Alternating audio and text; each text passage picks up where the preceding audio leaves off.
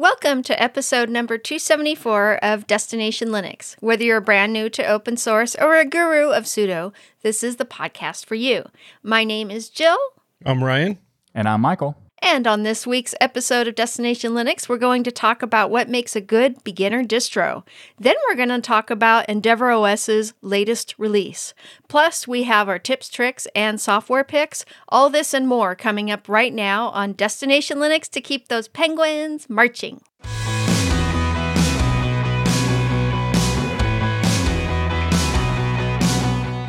Just a quick reminder for everyone if you have not subscribed to the new Destination Linux channel, you need to do that to get new episodes of the video version of the podcast. And if you are a person who is listening to the audio only version, just go ahead and subscribe anyway. When it's let's boost that number up for the subscriptions. Do it now. Subscribe Now. right now. Now. now. I mean, Now. right now. And smash that bell, fam.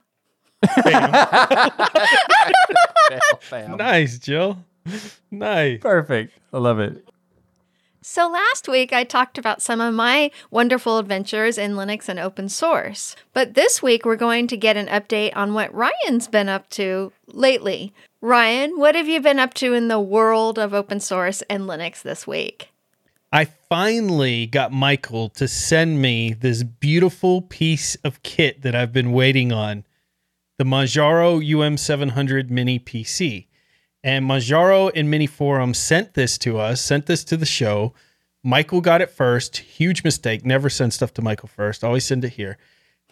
and I absolutely love this mini PC. So, so Aw. far, I want to mention this thing is completely upgradable and repairable. So, it's so easy that the cover itself, like when we had Philip on, you just literally push in on the cover and it pops off.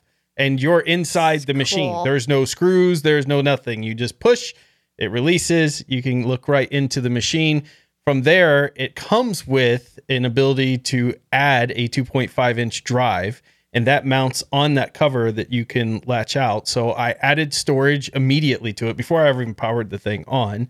And I installed Manjaro on it, fixed all of Michael's mistakes, and I have things running like a Plex server. I've done gaming on this. I have a Nextcloud server set up, and the Nextcloud server instance I have set up is a local version of Nextcloud so that when me or my family's phones are in range of our Wi Fi, it automatically starts uploading our photos into that as storage. So it's acting as a little mini server for media, acting as a mini server for backups, and it just runs flawlessly. I love this little machine, and it's so small and comes with a mount for the back of your monitor. It's tiny enough that you can mount it on the VESA mount on the back of your standard monitor there. Um, but just a really neat PC to have. It's got a lot of power. Now you're not going to do high end gaming on it. It definitely does get throttled into some of the you know more higher end games and things. You're not going to be getting the high frame rates per second, but you could certainly do some light gaming and things in this, depending on what your expectations are. Stick it to 1920 by 1080, maybe medium settings and things. It does a really good job. Just overall, I love these mini PC concepts. I've had the Intel NUC as well that I've done videos on on my channel. So I'm very excited to do some videos on this device as well because I think it's an incredible little machine. But Michael, on the other hand, had this machine first and didn't have that great experience because It was not he's not as good at. Linux as me. That's why. That is not at all what happened. Oh, Ryan. what? Huh? That is not Oh, at all thought what that's happened. what it was. My bad. So I did have a Michael's different not experience. a BIOS haxer? Yes. so uh, actually, I yes. Sleet Saxer. Yeah. Love so what happened was I was just testing the first out of the box experience and there was some Uh-huh. weird settings that were predefined in the configuration on the out of the box experience. That's what created some issues that I had. So like certain games would not launch if they were running Proton, they wouldn't run launch at all. I would have issues with like certain like USB devices wouldn't be detected and depending on what I wanted to do. Uh, you know, different just different ports didn't work is what I wanted to be. Like overall, I did have a lot of value, and I was really happy to see the display port was there because that's a very important thing for me. But there were some issues that I ran into, and there were some usability issues uh, with the Manjaro uh, OEM approach too. And but overall, it it worked fine. It just didn't do like all of the things that were um, told me that they would do, right? So, because out of the box there was some weird BIOS settings, and Ryan fixed those settings, and then all of a sudden it's great. And I didn't know what to fix, so I just figured, I don't want to break it before I give it to Ryan. So here, Ryan, you fix it. and I, I, think what happens with some of this this hardware when they're sending it out to individuals is you're getting a unit before it's even in they're finished having it in production and checking everything. So I'm assuming, you know, Philip got us this device really quick that when they sent it out to the factory, it was before it had officially released, and probably they hadn't had the quality control to go check the BIOS settings because the problem you were facing was it was underpowered in the BIOS. It was running on the absolute minimum throttled power you could run the mini PC on, and that's why when you were gaming, you're having all these issues and things. Once I went in and fixed that, everything started working perfectly there. But that makes interesting to note if you do pick up a UM700, which I highly recommend, and Manjaro is beautiful on the machine make sure you check out that BIOS setting. There's a specific setting there to talk about. You can put it on automatic or you can set it to specific output for powering your CPU and the in- integrated GPU in there, and you can up it there and have more performance out of this little device. Oh, you want to give give the most power you can to that Ryzen little Ryzen beast. Absolutely. It's such a cute little machine. I love having yeah. it around. It takes up so little space as well and it's sitting back there because I've been doing some gaming on it, right with the gaming chair there. But it's not all about me because this week we also have our community feedback. And this week's feedback comes from Adam, who writes us to say, Hey, Destination Linux crew, I've been a listener for years now and I love the show. Well, we love you too. And I am not a distro hopper though. In fact, I don't like that there's so many to choose from. I understand if a person or company wants to create a custom one for their specific task the ability to do that is something that makes Linux amazing. However, I sometimes feel having too many options is what is keeping Linux back. I feel the community could focus on a select few and make them amazing and possibly easier to use for people thinking of switching. In my experience, people love choices but rarely change. With that said, I've stuck with Ubuntu for a long time. It was easy to install, worked with hardware I had on hand, and I got used to the defaults like apt. Tried a few others like Fedora and Manjaro in the past, but I didn't feel like making a change or modifying defaults all that much. Thanks in part to your show, I found ways to fully support my Windows and Microsoft Server users utilizing Linux. So a couple years ago, I switched my desktop to Ubuntu. My laptop stayed Windows. It was for on-site support, and I wanted it to be as compatible as possible. However, recently I decided to take the leap, wipe Windows out from my laptop, and after hearing tons of love about Pop! OS on DLN, I figured I would try it. Long story long, I am now running Pop! OS on both my desktop and laptop. No more need for Windows as a primary OS in either machine. I keep it as a VM, Windows that is, for very few applications I may need for specific clients. I love its out of the box functionality, the look, less bloat, etc. In fact, I'm now working on a way to fit a System 76 laptop into my budget. Stay awesome, and thanks for all you do, Adam. Very nice email. Jill, what do you think about yeah. what Adam had to say here? Oh, Adam, I just want to congratulate you on the complete switch to Linux and yeah. Pop! Yeah. OS. Woohoo! I actually also occasionally run some apps in a Windows VM as well. Also use Pop! OS for gaming and work. And it is installed on several machines actually that are right behind me. Uh, one of the machines right under the unicorn back there. nice. is is a pop machine. so Ryan, uh, what were your thoughts on this wonderful email? I, it was interesting when he talked about choice being an issue that he feels may hold Linux back. I've heard this sentiment a lot in the community, a lot of people thinking about this, and there's definitely a double edged sword to the fact that we have all of this choice. So I get the opinion that maybe some of that choice is bad. But I was also thinking that mm-hmm. you know the innovation comes in part from these specialty case distros. You know, you mentioned Pop! yeah. OS towards the end, and Pop! OS itself was heavily criticized when it first came out because people were saying the same thing about, hey, we don't need another Ubuntu-based distro out there.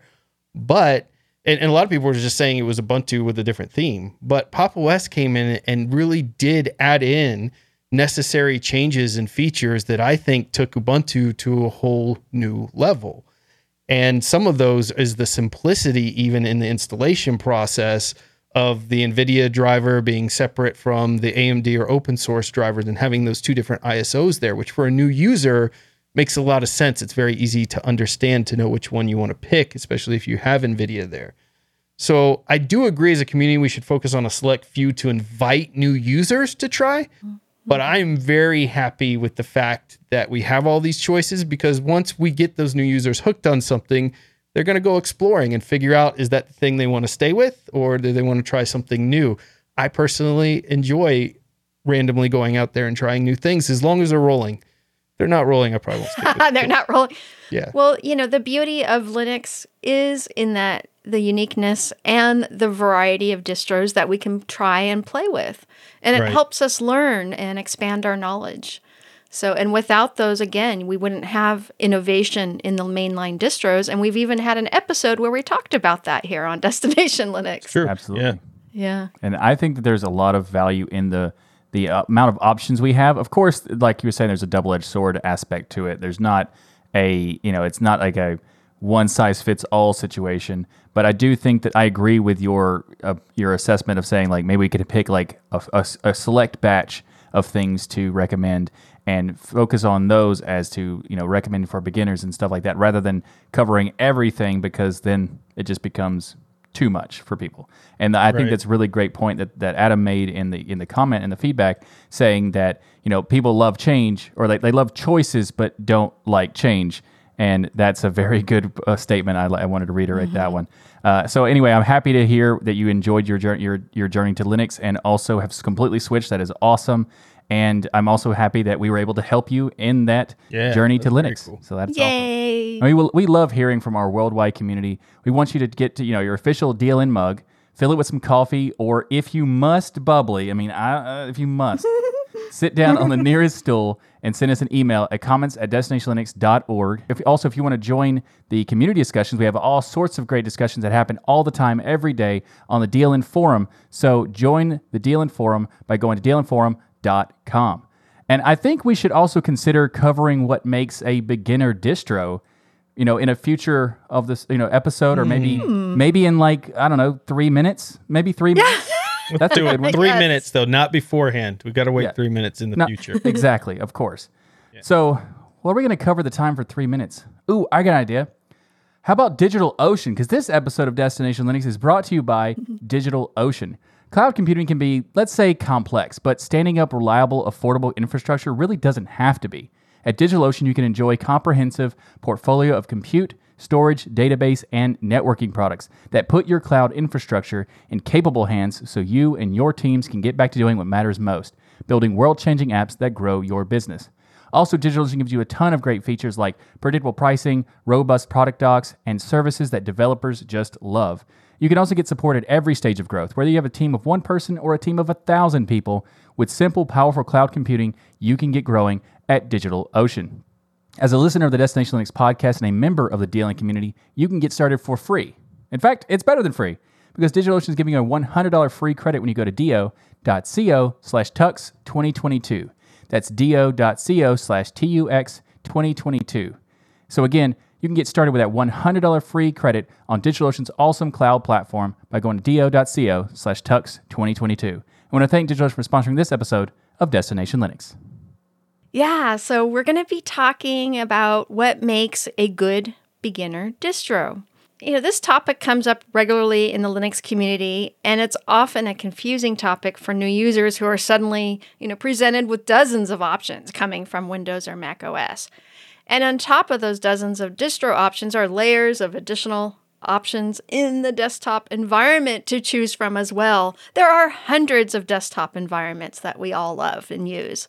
So today we wanted to ta- take some time to talk about what makes a good beginner Linux distro. I think this topic is very, very important because what I see happening when people are making recommendations to new users is they seem to be making those recommendations based on their own preferences or what they personally like. Yep. Like I know this is shocking for the community, but I'm just going to say it here. I like Arch.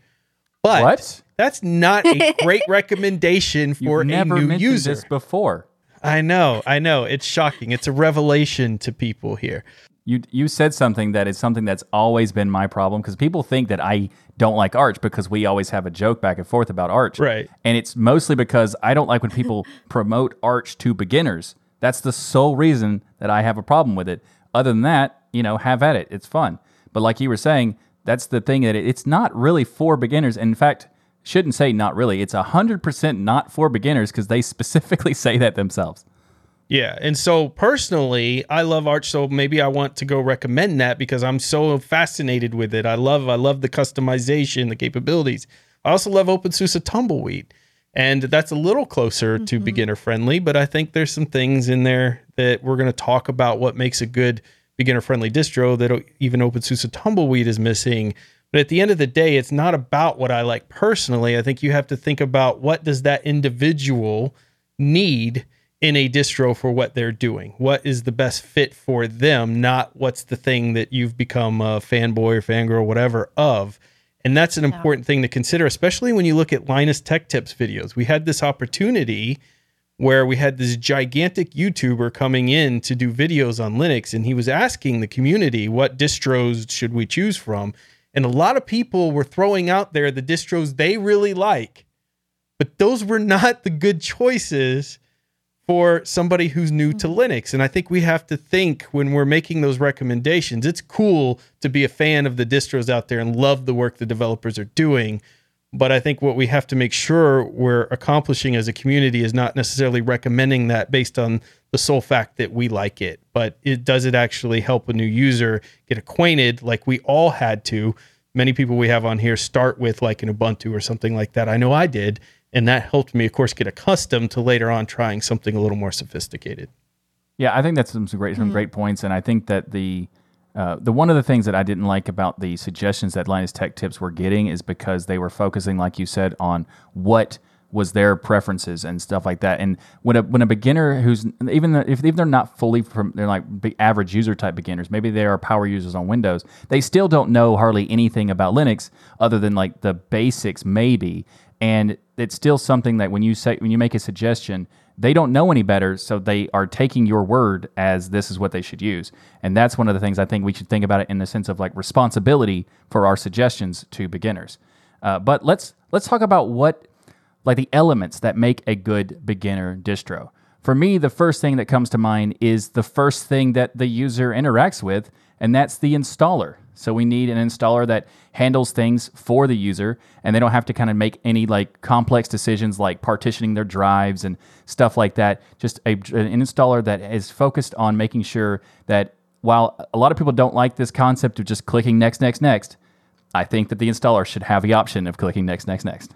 yeah. Good point, Michael. I talked about in the OpenSUSE tumbleweed I did, which you know I love some SUSE. I mean, I'm sporting their shirt here. One of the things in the installer that's really confusing is, for instance, the network selection. Mm-hmm. And that could throw off a new user permanently from going and installing. Let's say you recommended that as a new user and they're just trying to get internet connected, right? Just the basic internet connection. They don't know to click in the network configurator, then click wireless, then then it's going to yeah. finally give you a selection for where we to go because no other installer does that. Right. At all. And then I compared that to Fedora 36, which I installed recently, the beta of, and it was like three clicks to get to the complete installation process because setting up the user and stuff is post install now. So it was literally like three clicks to be completely go through an installation process. What a awesome mm-hmm. experience for a new user trying something like that versus SUSE. And now SUSE has some really powerful features in its installer, but you can tell it's geared towards somebody who already knows networking, already knows Linux, versus what Fedora's experience was is, hey, this is for someone regardless whether you're experienced or not, you're going to be able to get the thing done really quickly and move on. Now, yep. there's always the ability to add additional complexity in, but those features are kind of behind the scenes from a user who's just wanting to install a distro and start getting uh, acquainted with their new operating system. Yeah, I think it's a great point. I mean, there's, I mean, I haven't installed Fedora in a while. I've been using the same install for a while, so I don't, I haven't, I haven't seen the latest version of 36. But I'm looking forward to trying that because that does sound awesome. But the the thing about this is that some distributions have a very complicated installation process, and I think that the ability to do this is valuable, but it shouldn't be the only thing that you can do. So with some distributions, they have an installer that allow you to click like an advanced tool or go into mm-hmm. partitioning yourself and then yeah. choose the layout you want, and that's great. But when you're beginner, you essentially have no idea what any of this stuff means. So any installer that doesn't cater to those people are just going to make it so confusing that they're going to stop and maybe even give up completely and not even bother to look up stuff because I mean when I look at the installation and it starts asking for partition, and I think about the fact that someone who's never even heard of the term partition in the first place and what they're going to be experiencing in there, I, I wouldn't blame them if they just said, "Never mind, I'll go back to Windows." And I th- and I think that's a key mm-hmm. point when people should like to consider when you're recommending something. What is the experience that they are going to be, you know, having? Because the experience they will have is very different from you if you already know all this stuff. That's like when I hear people say, "Oh, this is insert thing is easy," or "the terminal is easy," or you know, whatever. And then they and you go, "Well, why is it easy?" Well, because I already know how to use it. Like, well, of course, that's why it's that's not easy. That's like One of our quick. patrons mentioned what's a swap, right? Like a swap. Yes. so What's a swap? sometimes partition? these Yep. installers will ask you, "Do you want to install a swap partition?" Like, I don't know what what does that mean for a new user? They would have no idea. That's or good do you want a swap partition or a swap file? And you're like, what's swap? Like, yeah, Yeah. If is if it isn't clearly laid out that the what the defaults are or what you should be doing, like swap partitions, it's it, it has to be easily laid out and understood, Right. and make the defaults, you know, just uh, very easily explained on what's going on and where your first partition is going, and if there's a swap partition. honestly, Or from a hardware standpoint, enabling NVIDIA, right? Yeah. Sure, that'd be nice to make it easier to, to own in the installation process. But and I'd also say that Yeah. you know with that sort of stuff, I'm I think the installation process should be not even mentioning that stuff. Just do the default. Just do it. Give them an option default. to choose, but then it says, you know, we're, we're ready to go. Just click next. And I think that's the better option because you don't want to. The you know information overload is a thing that happens in a lot of cases, and you and I have a problem with that on this show where I just start talking and don't stop sometimes. Like And- right this moment. Exactly, No, like te- right now. So for but the whole point is is that if we had a situation where the user didn't have to worry about it, it's going to be a lot better experience for them in that case. For those that are especially coming from Windows that want to install Linux next to Windows and and how to go about you know make it easier for them to do that. Um, it's going to resize the Windows partition and make make this the Linux partition, and Yeah. it's very important. Yeah, that's an important piece. That um, I mean, if someone wants to do the keeping it, the installation needs to have that as an option, and not all of them do. Yeah, none of them do. Absolutely. So it's interesting. One of our patrons is mentioning how many new users have actually had to install a new operating system on their computer before. PCs come with Windows generally, or, or Yes. Macs come with Mac OS. So we are asking them from the very start to do something that most people don't have experience with doing.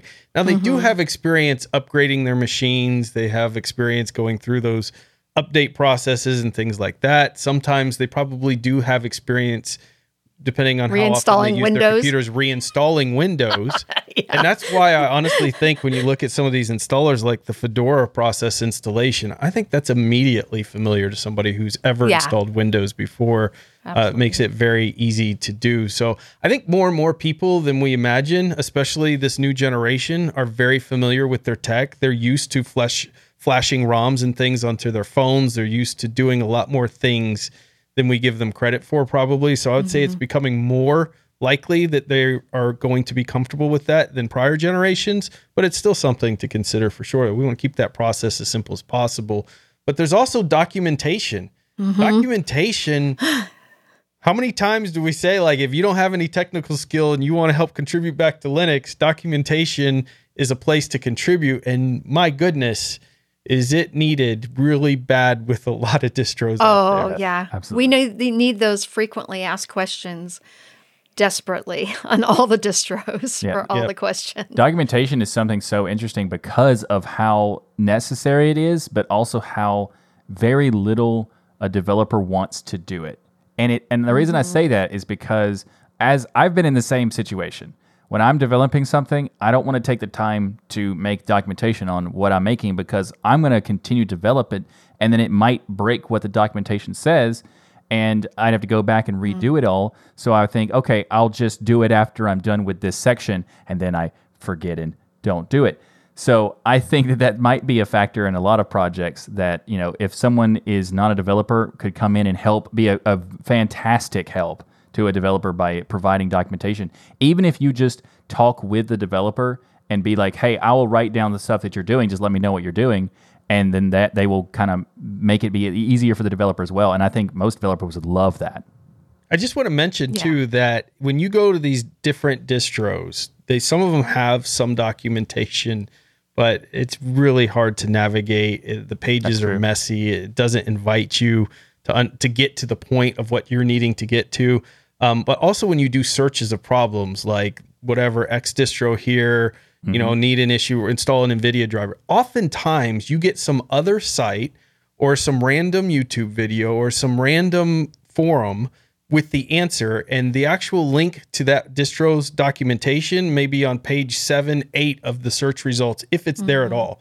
Now compare that. Now I'm not saying this is new user friendly, but compare that to Arch, in which we know the documentation is beloved from the community. It's meant for more advanced users, so it's not a beginner thing, but it's meant for more advanced users. But anytime you type in Arch blah blah blah, the Arch wiki is right there. It's usually the number one thing that pops up because it's actually useful to fixing the problem. Whereas the documentation for these other distros, the reason why it has no search engine optimization and no ranking at all is because it's rarely ever actually useful. The forums are faster to get the answer than your documentation is for even standard things. And I think people need to consider that. And as a community, if you have a distro that you love, you want to help out, that's where you're getting into the documentation would be a huge help. And there are some dis- some distributions that have uh, years old wikis. Like they have documentation, but they haven't updated in so long that you go and look at it. Not and it even says- relevant. Yeah, it's like ten years older, and like okay, it's probably not. You, you don't even bother looking into see actually testing this stuff because there's a very good chance that it's not even using the same packages anymore.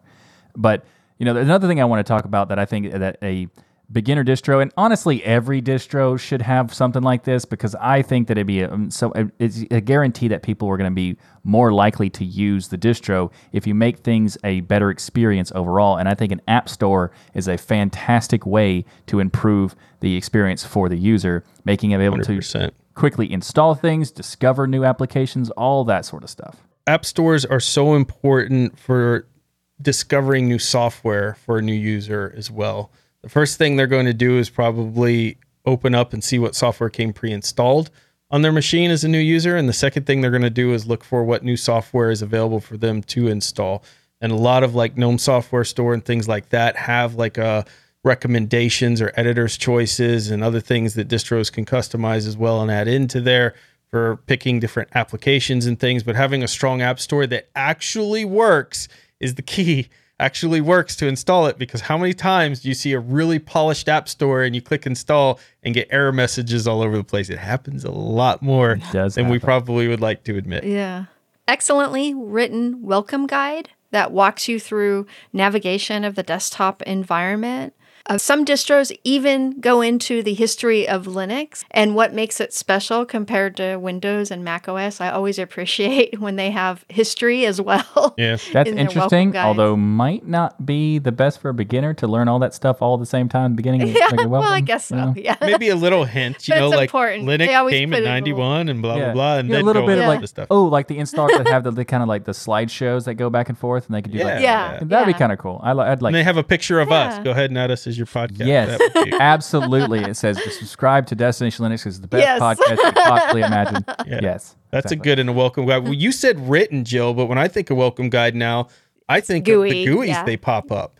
Yeah. And installing Fedora 36 is a perfect example of this. You get the the GUI after the install to set up your name, to enable third-party repository, those type of things, and then you get another one that pops up to welcome you to GNOME. And then Yeah. you get to walk through a tour of GNOME so you know mm-hmm. how to navigate around. What a great experience for new users to have that. Yeah, Yeah. Ubuntu different- Mate does it beautifully as well. Yeah. Oh, yeah. I think they were one of the first. great Like, welcome I'm guide. not sure if they were Yep. the first, but they were really early on that process. Yes. And I think a lot of distros. I think okay, app stores. Every distro would benefit from having one. Welcome guides. Every distro needs one. Like, yeah. needs it. So Yes. if you don't have one, make one. Or you know, we're in an open source ecosystem. Just contact the distros that have the one you like and ask them if you can use it. How about that? Now, here's one I'm going to mention, Michael simple bug reporting. Yeah. simple bug reporting. Simple That's a being great the key. Because a I great know a one. bunch of developers are out there like, oh, we have bug reporting.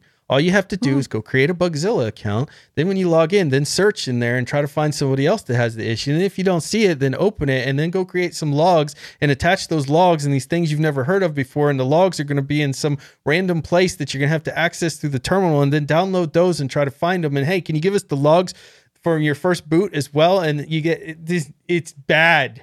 It's Yeah. really, really bad out there. Like we need simple Ryan. bug reporting tools. Ryan, you forgot a very key component to this is that you also need to know what the packages are called and what pa- components there are inside of those packages.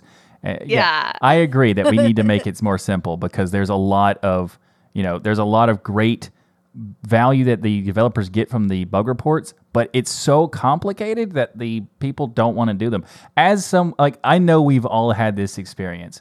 I had it just yesterday where I was talking about a bug that I experienced and I just did a workaround instead. And I've been doing it for the past couple of weeks for DL because I experienced it during the production process a few weeks ago. And when I, I just said, okay, well, I can't use that right now. I'll go, I'll, I'll do the bug report later. And then I was talking to someone yesterday and I happened to bring that up and they said, did you submit a bug report? Like, ah, uh, no, no, I, I, I, I didn't. But I've Been guilty myself. but um, yeah, it's just because even though we're experienced users, it's not a great experience to do it, mm-hmm. right? Yeah. Yeah. It's not a great experience. It's not oftentimes depending on who you get to look at your bug report, it's just gets shut down and you don't get people to look at it. So if a lot of people aren't experiencing it, you have unique hardware things, it'd be hard to get fixed. But I think a simple bug reporting tool, some distros have this. They have made it much easier to report these issues. Uh, and those are the ones where I think that creates a much more friendly user environment because we want to start people with the right habits. And bug reporting is one of those things that every developer says they need more of. And of course, they need more people to help fix the bugs too, but we definitely need more bug reporting, especially in beta and things. But to do that, let's make it easier on the users. Because a lot of times when you run into a bug, it's in the middle of you doing something in production.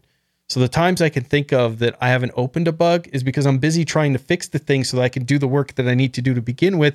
I don't have time to log into accounts and pull logs and do all of this stuff and write up every experience of when it happens and how it happens. And I know that data can be necessary, but sometimes it would be easy just to open that bug and then go back later and add in some of those details and things. So if we make that process simpler mm-hmm. while still providing some of the back traces and things that are needed as part of the automated process, I think it would help create a new group of new users who are opening more bugs and reporting more issues and thinking about that stuff. Yeah, absolutely. For me, though, when I think about a good beginner friendly distro, this is where I've tended to be completely different than a lot of people in the Linux community because I don't find distros that don't have good hardware support new user friendly. And I don't think we should list them as new user friendly. Sure. The hardware support is very important in my mind. Technical issues, failures, glitches, people were going to abandon ship so fast over that. And a lot of cases, it's actually not because this hardware isn't supported, but because that distro doesn't yet have that support built into their specific distro. So for me, these distros that are very slow to do hardware enablement and things are not user friendly, especially for new users who are coming in, which aren't necessarily coming in with just old hardware. Yes, there are those too. We've got a lot of new users who are interested because of the Steam Deck in Linux, because of gaming. And have you seen the comments, by the way, on people who get the Steam Deck who are not Linux people talking about how much they love KDE and the desktop experience? Yes. It's been amazing. That's we have a whole influx of new users who unknowingly are falling in love with Linux. And then when they put this in desktop mode, I mean, through the gaming, and then when they put it in desktop mode, they're like, I'm in love with this operating system. What is this thing? It's Linux. So now they want to put it on their desktop. Well, if you've got this distro that hasn't updated its hardware in 12 months, the enablement drivers, and they can't get anything to work, that love is going to quickly dissipate. So I think hardware support is very important. And I also feel that a strong and friendly community and a place for people to go and get help without judgment or ridicule, ridicule a good forum or a good good form of communication, whether it be on Matrix, on Telegram, on Discord, just a, a, a place where you can go and easily ask questions. It's it's definitely something we need. And some of my favorite distros fit that criteria, like Ubuntu Mate, Linux Mint, Pop OS, like we talked about uh, in the community feedback, and Elementary OS. So, Yeah. but there are others too. But those are some of my favorites for uh, strong a representation of a strong and friendly community. Yeah, I think those. I think that's a great point. We need to have definitely uh, like the communities that we, uh, the distros that we promote should be the ones that are most welcoming to the people who are wanting to be beginners because they're not Yeah. going to know a lot of the information. So if you suggest something that is like a power user level, they might have an interaction that makes them not go, not stay on Linux at all. They're like, oh, Linux is like this, and I don't want to use this. You know, if you have a community that actually understands that you want to be welcoming, I think that's one of the key points that that should uh, always be uh, associated to a beginner distro. Yeah. For a lightning round, what are some other things that we think are needed for a good beginner distro? Because a lot of distros try to be beginner friendly. So I'm hoping the developers will listen to this and be like, oh, those are some good ideas and things we need. Default software, good communication, a strong roadmap, codecs.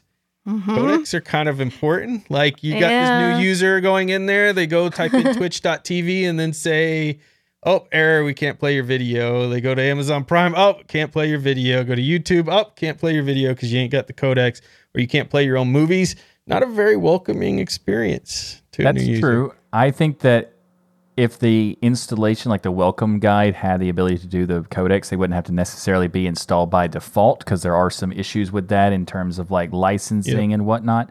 But having that, making it easier, that would be fantastic. I also want to add in a visual polish because my, a lot of people don't think that this really matters, but I think it matters a lot because I would say this associates to the idea of first first impressions matter a lot. And if it looks good when they use it, it also will make them consider it a better product. If it's a magnificent masterpiece of technology and development, but it looks dated, then it's going to have the the impression of it being dated, even if the code is modern. So to consider visual polish as a part of your efforts to be making a distro. You know, if you're looking for a beginner, uh, envi- a beginner audience, but also if you're just looking for people who are interested in using something that's modern, because these days most dip- most distros are in that phase of you have to have 64 bit, you have to have a modern computer. So let's make them look modern too. So when you think of beginner level distros, Michael, you've got things like Ubuntu comes to mind immediately, right? We've all Sure. so many people have started on Ubuntu. Elementary, Pop OS, Zorin. These are ones that immediately come to mind for a lot of people when they think of a beginner distro. But Absolutely. I've got a question because I know Neil specifically has turned you into a Fedora fanboy. And there's nothing wrong with that because Fedora kicks some serious butt. But do you think, in all honesty, that Fedora qualifies now as a beginner distro? And I want to I want to say the reason I'm asking is I'm seeing it a lot on social media and Reddit and other places of people saying Fedora is now the new king crowned for beginner distro. So a lot of people are starting to recommend it as the beginner distro of choice. It's interesting, mm-hmm. and I do think that it's a very applicable question to this topic because we've talked about Fedora uh, already in terms of like the installation process and a lot of other cool things that they do have that beginners would love. Like the welcome tour is fantastic that they have that. I do think that Fedora has the potential to be a beginner distro. I don't know if I would say that it is completely ready right now to give that stamp of approval because of only a couple things. There's basically some issues with GNOME extensions not being there by default, and you have to kind of go through some hoops to activate the extensions and then install some specific things that people will expect, like top icons or the app indicators, those things for the system tray. They're going to expect that. Then they're also like there's some different repos that you need access to, and you got to activate those as well, just like the Flathub or RPM Fusion. So once you have those things done, I would say absolutely it's beginner friendly. But without those things done, which is the default out of the box experience, I'd say that's it's like 95% there, maybe even more so. Mm-hmm. But it's like my thing, the thing I love about Fedora is that once I installed it, I've not had any issues with upgrades. I've not had any like worry that I'm going to run an upgrade and then all of a sudden my system's going to break. Like that's kind of crazy to me because as someone who's not even just a Linux user, but like just operating system computer user period, having an update is both exciting and terrifying most times. So if the other pieces that we were talking about, that extra 5% was there, it's a no brainer to me that I would say Fedora is the best beginner distro just outright. But because it doesn't hmm. have those things, I, I, I can't really say that without. So what's the one you do recommend right now? If you got a new user coming, obviously you're probably the thing you should do is ask people what's your use case. I always what ask some of the use case. software you use, your computer, but in general, which one do you find yourself that meets most people's use cases most often? Well, I'm going to cheat and say I don't have a single particular one because Oh, you're just come No, on. I, there isn't. You- there, it, it's not. you It's not a cheating practical thing. It depends on what they need. If they On the need the latest hardware, I would probably say maybe Pop! OS or maybe even Fedora because if they need the latest hardware, I would kind of like guide them towards like, okay, here's how to fix those pieces, and then once it's there, you're you're good. Uh, I should make a video about how to make Fedora beginner friendly. Now, next, Perfect. let's say Zorin is a good example of someone who wants a distribution that kind of just gets out of the way and does like the the fundamentals of what you expect. I'm comfortable with Zorin. I'm comfortable with most of the Ubuntu flavors, uh, and I'd also put in an honorable mention for an elementary, of course. And I think that um, Yeah. specifically. Ubuntu Budgie is a pretty solid beginner distro. I think as one of the Mm-hmm. That's flavors, it's pretty solid. For me, my friends have three choices. It's Arch, OpenSUSE, or Fedora. If you do not choose one of those, then I can't be your friend and the discussion's over automatically. But Jill, what do you say about the Fedora? I'm kidding, by the way, for all the hate mail that's about coming. What do you say about Fedora being a beginner friendly distro?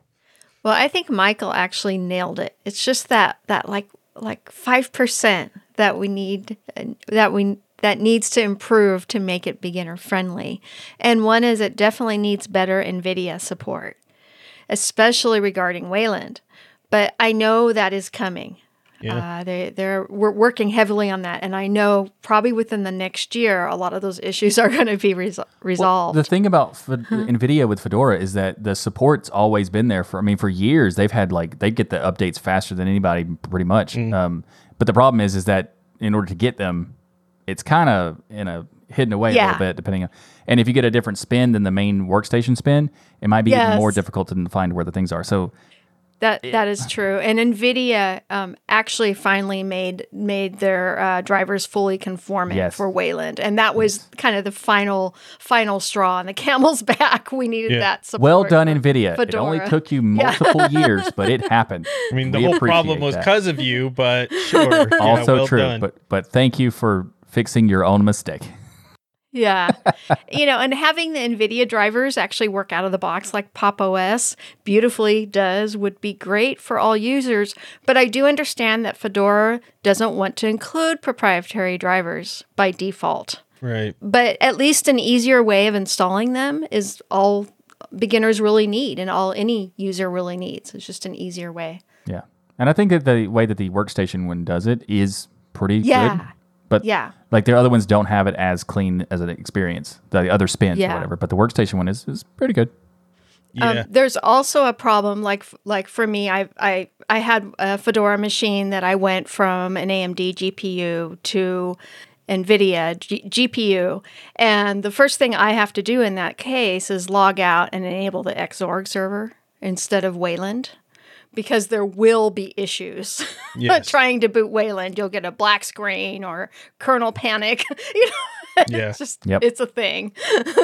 NVIDIA, having NVIDIA hardware is kind of problematic in a lot of distributions. So I would, cla- I Yeah. would just clarified. it's not a Fedora specific thing. It's just an NVIDIA thing. So some distros kind of compensate, but, but, they're getting Yeah. better. It's all getting better They there. definitely. But I think Pop! OS has found a good solution having two different ISOs. I think that Yeah, was a brilliant solution in that Pop! case. and- Yeah. yeah, very easy for people to understand. I will tell you that installing Fedora 36 beta, it's in beta, so keep that in mind if you want to go follow these tracks. But the fact that you can enable third-party repositories during install like that, it's not that I know that hasn't been there for other variations, but I just love that it's right there in the welcome guide as you're setting Oh, it yeah. up. You don't have to go into the store. At one point in Fedora, I think you had to go into the GNOME store and then you had to click repositories and then you had to check mark them. But now it asks you like right at the beginning in the install if you want to do that. I think they've done so much amazing work to make that easier and easier for new users through their welcome guide, which, like I mentioned earlier, is so well done. Now, the bug reporting tool that they have built in, I think, has limited functionality, meaning I couldn't see a way to open a ticket unless the system automatically detects there's an error there. And then you can use their, what is it, ADBR or Uh, 80 something? ABRT, Abert. Yeah, you could use that tool if your tool, system think. finds a bug and there was an error there, but I couldn't find a way to open a new ticket on something that may my system may not have recognized. Otherwise, you have to go through Bugzilla, and Bugzilla is just not user friendly. And anybody who argues otherwise has probably just been using Bugzilla for five years. So yeah, sure, it's easy for you, but anybody else, it's not user friendly to open a bug in Bugzilla. Even if it's someone who's experienced, it's not either. I tried Yeah. to do that uh, many times in the past couple weeks or so, and I always look at it and go, "Man, this is a lot. it's a lot to Yeah. fill out for something. I just, I just want to tell you an issue I had. I, I you know, you're, you're making me try to figure out what Ain't component. nobody got time part for of that. It, you know. Yeah. Yep. And then and then the last thing I'll say that would make Fedora is the codecs again. Yeah. Uh, I installed Fedora 36, opened twitch.tv. Guess what I saw? A big fat error message that can't play. Is that Twitch's fault? 100%. But a new user doesn't care. They want to use, go in there and use the stuff they're used to utilizing. They want to be able to go play Amazon Prime videos. They want to go be able to play Netflix Netflix. and- They want to yeah. go do this stuff.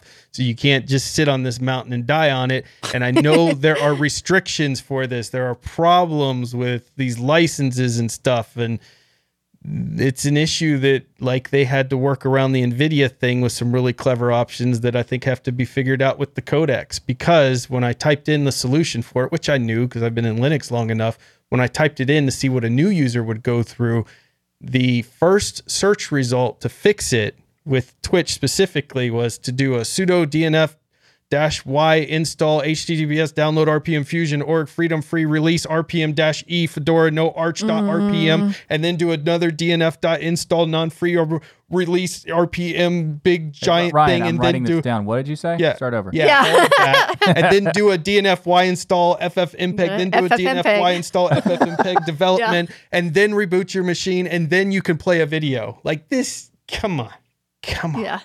So I, I understand that that's a problem, but there's there's easier ways to do it, and I do think yes that like that's there the first search result that is the first search search for sure. But the the thing that I want to say is that it it sounds like we're bashing Fedora. What we're actually saying is that Fedora is so close to amazing. being, in my opinion, I'm gonna just put it out there, so close to being the ideal distro, like to, to being the one to go to, because it does all the other fundamentals so well, and it does the like it, it makes it so you can feel comfortable with using your system. I'm going to one up you on there. I actually think Fedora is the greatest distro in Linux right now, bar none. Yeah. Absolutely.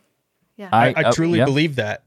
And so when I talk about when we talk about these things, it's that this beginner part is a very specific niche we're talking about because I want everybody to experience what Fedora is doing. As somebody who loves Arch, as somebody who loves OpenSUSE Tumbleweed, and loves all these distros, I think Fedora is probably the greatest distro out there in Linux right now, in my I- opinion. They are they are progressing Linux. You know, Yeah. Pipewire included, uh, Wayland default, ButterFS. I mean, it the list goes on and on. And what they are doing for Linux is amazing.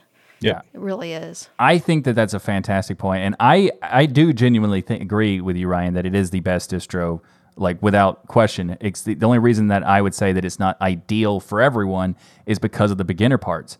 If those beginner parts were fixed, it's in my opinion ideal for everyone, even even mm-hmm. experienced users, because I enjoy messing around with my Fedora install and doing all sorts of weird configurations and stuff.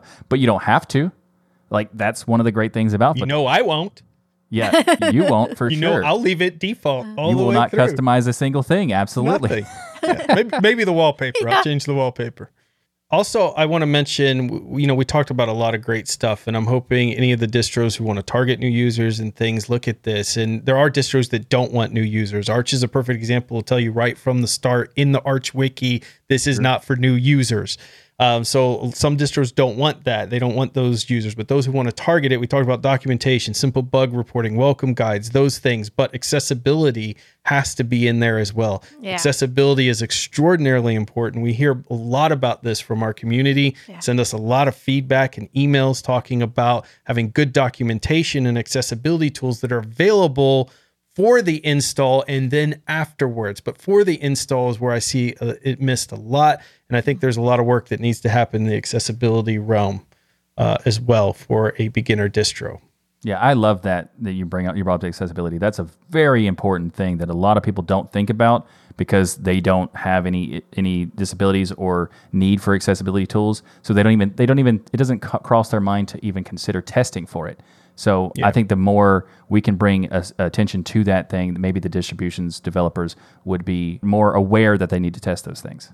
Yeah, like like bringing Orca into the installer. Oh um, yes. so that it can it can walk someone who's visually impaired through the installation process.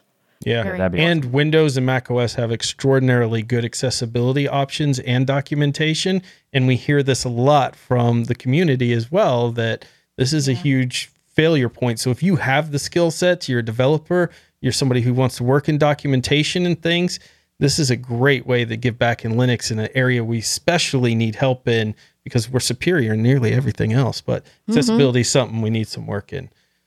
But you know what is super beginner friendly, Jill? Like the most What? beginner friendly thing in the world? Bitwarden, of Yes. course. Bitwarden is for everybody. It's built to be user friendly. It is the best password manager in the world. Go to bitwarden.com slash DLN. A password manager helps you have peace of mind knowing that your online accounts are secure and safe. Bitwarden provides you the tools to store all your passwords in a secure vault, auto generate those passwords for you with a click of a button, and even automatically fill in your passwords for you in login forms. It's as beginner friendly as beginner friendly can absolutely be. You can access your data across all of your devices, web browsers, mobile apps, desktop applications, even command line. Use Mac OS, Linux, and Windows. It works on all of those. It doesn't matter. It works on everything. Bitwarden is everywhere. It seals and encrypts your private data with end to encryption before it ever leaves your device, so you know you're the only person with access to your data. The best part is you can get started for free by going to bitwarden.com slash DLN. But if you want to support them because they're awesome and amazing, you could just spend $10 a year. That's all they're asking. All this inflation and everything going on, now with Bitwarden, only $10 a year. And it's been $10 a year since we've been doing these ads. One gigabyte of encrypted file storage, two step login with YubiKey, U2F Duo, Vault Health Reports, Bitwarden Authenticator, priority customer support, all of that for $10 a year. Head right now to bitwarden.com slash DLN. And a huge thanks to Bitwarden for sponsoring this episode of Destination Linux. In our news this week, we have to talk about something that's Arch related. I feel like you guys completely dominated the whole conversation earlier about beginner friendly. I had no input that I could actually have in the entire discussion. I, I'm So- pretty sure I heard you talk quite no, I didn't talk in that one time. No, Oh, not once. really? Wow, I Yeah. just imagined your voice a I don't know anything about beginner friendly stuff.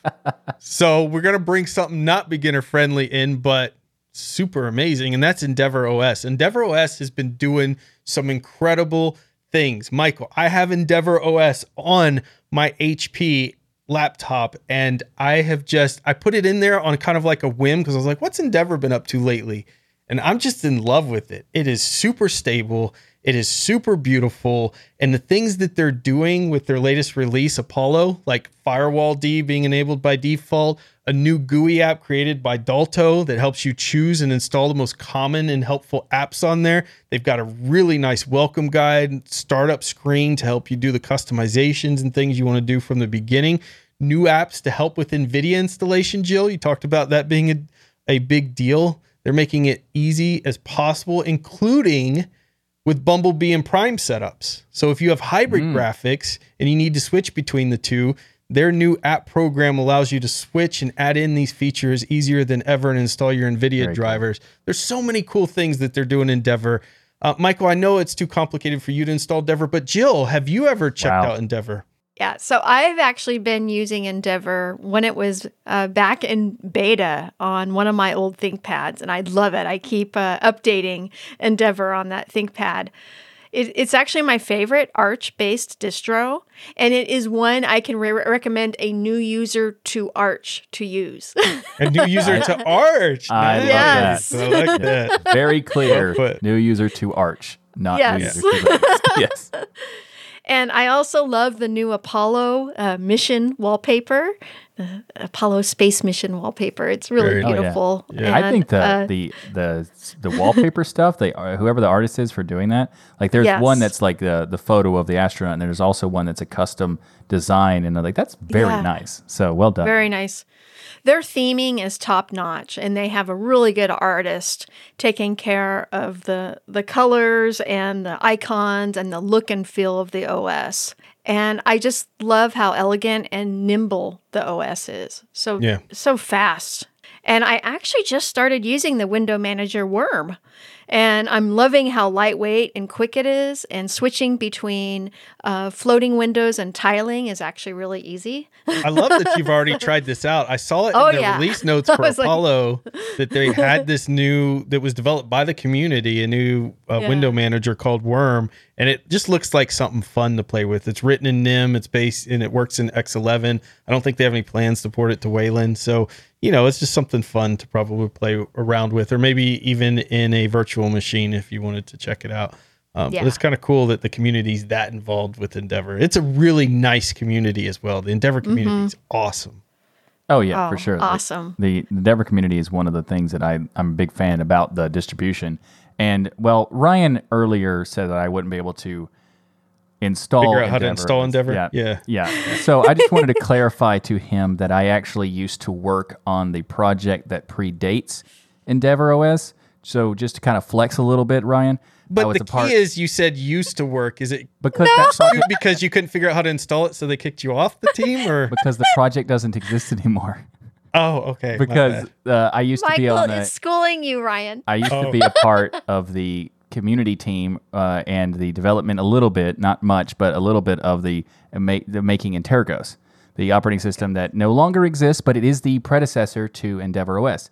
all right, you got some chops on you. Yeah. All right, I have a little bit of, of experience, a little bit, but experience chops. so I also, um, when they announced that they were going to make EndeavourOS, I immediately went to them and said, "Here's my opinions and suggestions of what I think Antergos did fantastic and what I think they could improved on, and here is what I would hope that you would take from my experience." And they took basically everything that I suggested and made it so much more improved than what I was hoping it to be. And I'm not to say I have no not taking any credit for EndeavourOS. I do not work on that project, but I was so happy that they were so receptive to my input, especially from being from ex, you know experienced of the other project, and Yeah. you know they were so welcoming of that feedback, and to see that Well, they the only feedback you gave them, I remember that they denied entirely was you wanted them to have a whole selection of stool wallpapers, and they told you absolutely not. But all your other ideas were fantastic. I remember that email. That's that's but- an interesting that's an interesting memory you have of something that did not happen. Considering this conversation with Endeavour was years before that whole stool thing happened. Oh, but it is interesting that you remember it so vividly. yeah. I'm pretty sure it happened. But I think EndeavourOS is, is fantastic, and I I actually do agree that it's my favorite Arch based distribution because mm-hmm. you essentially get the core part of Arch, you get that benefit of the compatibility, you get the you know access to everything that you you want to for the Arch, but you also get the really easy installation.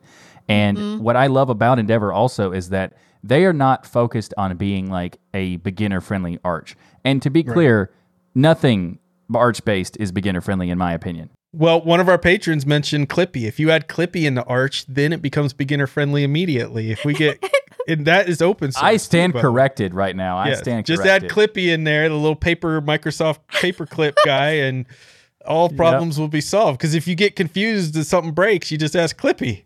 Exactly. Yeah. Clippy solves all problems. I mean, I, and also Clippy's open source now, so we could totally include it. It'd be 100%. fantastic. So uh, I, I stand corrected as soon as Clippy is installed.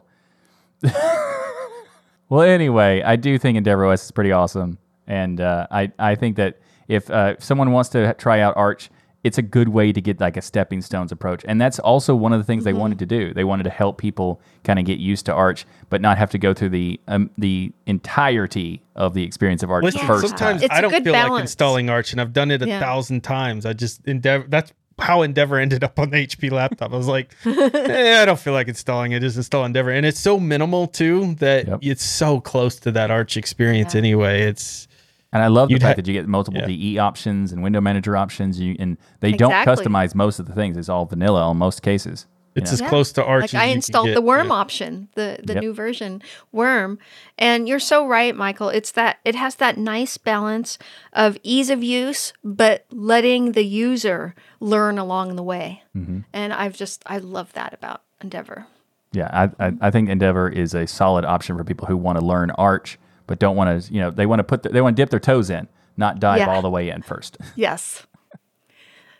Our wonderful Matt from GameSphere is going to be doing a 24 hour charity game stream again, but this time for CURE, Citizens United for Research in Epilepsy. It's a nonprofit organization based in Chicago, Illinois. So Matt's charity game stream will start on June 20th at 9 a.m. and go 24 hours. And he has to stay there 24 hours. He's done it before. I Done couldn't it do before. this. Like physically, Yeah. I couldn't. I love sleep so much. Does anybody else love sleep as much as I love sleep? I don't know if it's just Yeah. because I have little kids still. So sleep is like this treasure, this golden light at the end of a tunnel that rarely Yeah. ever happens for me between my Oh, job, goodness. podcasting, and and kids. Sleep is like oh. So the idea of doing 24 hours just physically hurts me, but I love Matt is Yeah, so dedicated to charities and trying to get money raised for charities that he continues to abuse himself because if you don't know, Matt works insane hours in his real life does. job. He works so hard, so many overnights and everything else. I guess that's why he can do these 24 hour things. But the fact that he keeps volunteering, we're not asking him to. Yeah, we're not as are his abusive ideas. as you all think. Yeah. This is his idea to do this 24 hour stream. I, I think it's amazing. Please mark it on your calendars. June 20th at 9 a.m. to go support Matt for charity for a good purpose there. It's just awesome what he's doing. Yeah, and it, depending on how much you donate, you might actually get him to play Among Us, so we can all play Among Us together on his stream. I like how Tegan just said, I mean, Ryan probably is as abusive, abusive as we think. Thanks. Thanks, Tegan. Appreciate that.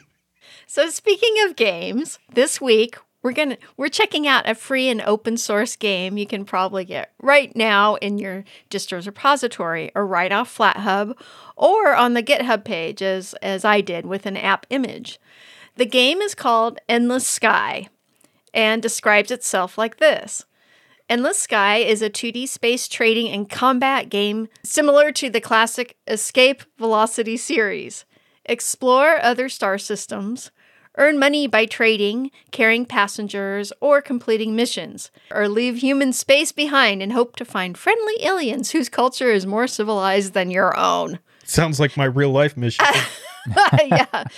The Endless Sky is is been so much fun. I've I've put about 20 minutes into it so far. And yes, it's a space exploration and combat game, but it's combined with awesome action and role-playing elements and it has a really nice story. So don't expect to just immediately go in and start uh, fighting with your spaceship. The- yeah, when I one saw the screenshots for it, I was like, oh, cool, space pew pew game. I'm all about pew pewing a bunch of asteroids and ships and stuff. But when I got into it, I realized like there's a lot of deep story. So you start off Yeah. and it starts off with the text on the side to kind of get you into the story. And then you do your first exploration and you're kind of, a lot of it is very story driven. So if you like those type of games, then this is the game for you. If you're somebody who just wants to get in there and pew pew, probably not the best game for you, but it's really cool and it's free and open source. So go check it out, like mm-hmm. right from your distro's repository, probably. Another good option for you in our software spotlight is HydraPaper. Now, this is mm-hmm. made by a friend of the show, Gabmus of Tech Pills. We've had Gabmus on in the past on the show, so if you want to go check out the interviews there. But HydraPaper is a wallpaper manager specifically designed to work around the lack of functionality of many desktop environments that only allow you to have one single wallpaper. Now you can have wallpapers for every single monitor in multi monitor setups. It accomplishes this by scaling and merging different wallpapers into one single one and setting it as span. So it's a really kind of unique hack to get around the one wallpaper for all of your monitor issue that happens with certain mm-hmm. desktop environments. Currently supports GNOME, Mate, Cinnamon, Budgie, and experiment support, including for the Sway window manager as well out there. Michael, you have this problem in KDE ever? No? sometimes there are some issues in KDE with the different wallpapers and how they do everything. Uh, so I do kind of have to cut it up myself and that sort of stuff. But overall, I don't have that much of an issue with it. But I do think that because I have such a weird, wonky setup with my monitors, I don't expect the wallpapers to fit properly because when you have a an A eye wallpaper of a stool, it's hard to get it centered, right? Oh no, that's that's perfect. What- Here's what I'm saying: like if you have a multi-monitor wallpaper, then you're trying to expand it across multiple these monitors. What if your monitor is landscape and the other one is vertical? Yes, that's So where there's issues. That creates a big problem. So what I Yeah. do is I have a really fancy, uh, you know, wallpaper of you know just a landscape of a nice ocean breeze My and that face. sort of stuff. And then on the the left side, I have the vertical monitor, which is just completely a giant stool. It's a photo of this stool right here, and it's all of its glory, just right there. And so I can I can just. At no matter what direction I'm looking in this room, I always see the stool. You and always it's see the so stool. important for Gorgeous. proper productivity. I love it. I love it. So let me Yeah. real quick. I have a question about this. So I think I misheard something. So the the purpose of this application is to create a wallpaper for each monitor separately. Is yeah. that what it is? Yes. Oh, okay. So no, Plasma But doesn't it- have that default. it That has a, that's does default. that by stitching it together. Yeah, it Uh, stitches I, I it asked together for in KDE one- because I know KDE allows you to just You can move just it do that by to each monitor and change the wallpaper you want. So yeah. yeah. So- it's okay though. It's okay, Michael. I mean, that's why I never had the need for it because I have Plasma. I think as and don't need punishment, you should have to use my face as a wallpaper for the next six weeks. But it's just I think that's Yeah, so- too extreme.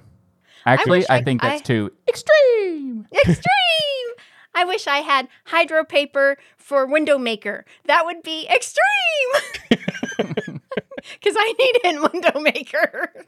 now, Michael. I feel like you already gave us a tip of the week. Make our wallpaper a picture of a stool. But do you have another tip of the week to share with us too?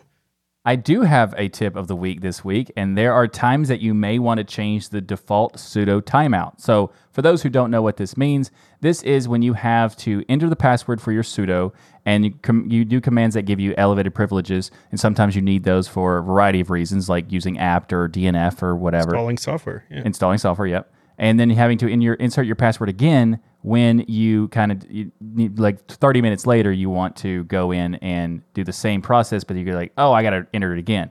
Well, you don't mm-hmm. have to technically. You could change the timeout because the timeout is basically by default 15 minutes. So if you do something else that requires sudo within the 15 minutes, it won't ask you again. But you can also go in and change that timeout to whatever you want it to be. Now, I wouldn't suggest making it super long because that would kind of defeat the purpose of having sudo. So you go to su- you in your command line, you just type in sudo visudo or v i s u d u s u d o, and this will allow you to open up an application. That's purpose is to configure the sudoers file, and you can search for the entry that is something like default timestamp underscore timeout equal x. We'll have it in the show notes for actually being able to search for it.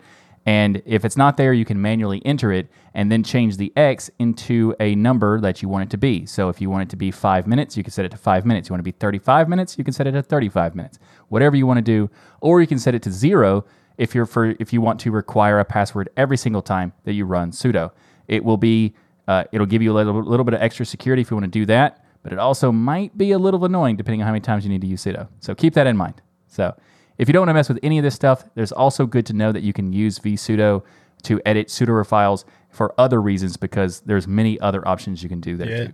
So, in our announcements this week with events, just real quickly, because we're out of time here for April, you've got FOSS North to go check out, LinuxFest Northwest to go check out, Penguicon, Grazer Linuxtage, and Linux App Summit, all happening in April. We cover them in the prior episode in full detail with dates and everything. If you want more information, you can check that out. But until then, a big thank you to each and every one of you for supporting us by watching or listening to Destination Linux. However, you do it, we love your faces. And we're recording this week on this Friday because it's Easter mm-hmm. Sunday. And so if you celebrate Easter, happy Easter. If you don't celebrate he- Easter, happy Cadbury discount day. And what are the other things? The little marshmallow Peeps. things people get? Peeps. Yes. Hippity This is your time to go get a bunch of Easter candy on discount. So either way, that's why we're recording on Friday. And we'll see you all next Sunday on the dlnlive.com at 1 p.m. Eastern as usual.